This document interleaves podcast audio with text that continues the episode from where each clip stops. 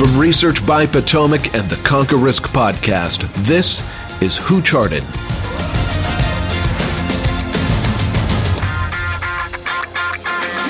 Welcome to Who Charted. My name is Manish Khatta, and as always, I have with me Dan Russo. Let's get after it, sir. Six charts in six minutes. Let's go. I think the big theme that you're going to see in all six charts here is that it is a U.S. large cap story. So uh, we can kind of see that in the global Dow index. Uh, third week in a row that the global Dow has closed below its 50 day moving average, the red line on the chart. Now, in theory, the structure of the uptrend off of the March lows from last year remains intact. Have a little bit of a kick save last weak uh, with the week Monday open and then the rally for equities across the board throughout the rest of the week. So uptrend still intact, but wavering here as we close below the 50-day uh, or the 10-week uh, moving average for the third consecutive week. But to me, the real story here is the relative chart at the bottom of the screen there. Relative to the S&P 500, the global Dow has just been unable to gain any sort of upside traction when uh, a lot of the value and a lot of the international markets started to work higher in November. Global Dow went along for the ride. However, it has subsequently stalled uh, here in the March, April, May timeframe and is now moving lower relative to the S&P 500. So once again, U.S. investors seem to be rewarded for maintaining a home country bias. It's an S&P story. It's an S&P story. That's the title of Who Charted this week. As you can see on the top, I have the S&P 500 that consistently making uh, is making new highs and on the middle panel is the Russell 3000 advanced decline line, and below that is a continuation of Dan's chart with the S&P Global Dow. Listen, you can look at breadth, you can look at internationals, you can look at things like transports. There is deterioration underneath the surface of the market, but it doesn't matter because the way the S&P is weighted, you can have the S&P continue to rise higher. And ultimately, we're in this business to make money. So if the S&P is the only thing that's going up, then just buy the S&P and stop messing around with all these charts. This is the theme right now. Will this continue? We'll see. But the bottom line is right now it's an S&P story. There is deterioration, but who cares? Just buy the market and move on until that story changes. And with it being mostly an S&P story and understanding how the S&P is made up, uh, the biggest weights in the S&P 500 are largely, for the most part, considered growth stocks. So if you look at the S&P 500 growth index, this is a daily chart, right? We closed on Friday at record levels, actually closed at the top end of the weekly range. Nice steadily rising 50-day and 200-day moving averages.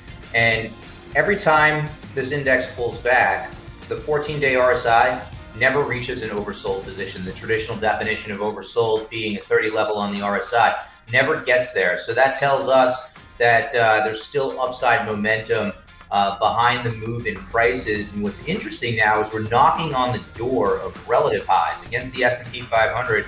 Uh, growth is on the cusp, cusp of surpassing the high uh, that was reached last September. I believe it was actually September 1st. So 11 months of kind of going nowhere on a relative basis. That could change, and this is a huge week if you look at some of the individual names that are scheduled to report earnings.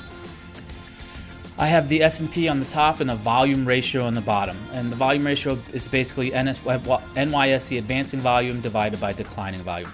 We look at a lot of things at Potomac when it comes to mar- the market, especially market internals, new highs, new lows, advanced decline, as well as volume. Something that's interesting that happened recently is uh, one of a, what we would consider a volume burst. So basically, when advancing volume over declining volume reaches a certain point in uh, the last 60 days, uh, you have this upward thrust in the market. As you can see from the chart, this happened way back uh, around the, the March lows and then again, uh, again in June.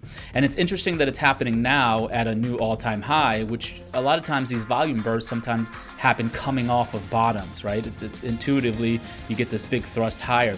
Uh, so, you know, at least in the short term, you have the S&P making a new high, you have a volume uh, burst as well. You know you gotta you gotta respect the data. And so who cares about the de- deterioration when you're getting this kind of uh, activity in terms of volume? So just something to keep an eye on here as we move forward.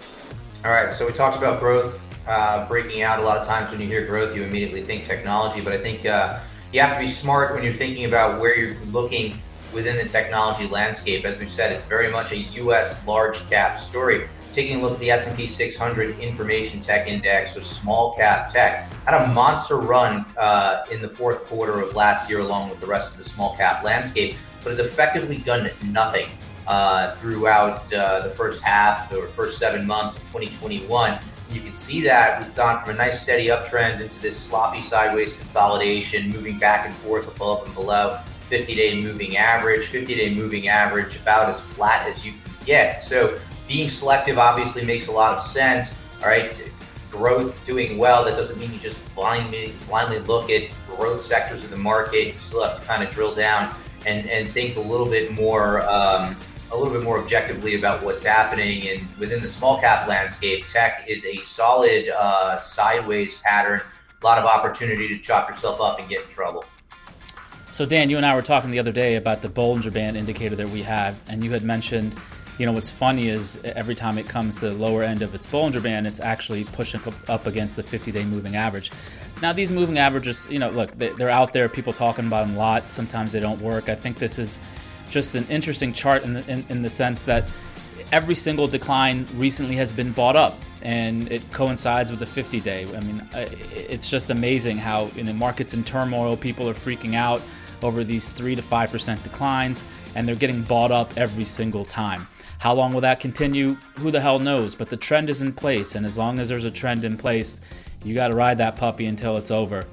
And so we'll see what happens going forward, but we'll be back to talk about Who Charted to let you know how it goes. Dan, anything else? That's it, everyone. Thanks for uh, checking out Who Charted. Don't forget to uh, subscribe and, and, hit the like button. We'll be back to you soon with uh, updated thoughts. Thanks, everyone. Clients of Potomac Fund Management may maintain positions in the securities discussed in this podcast.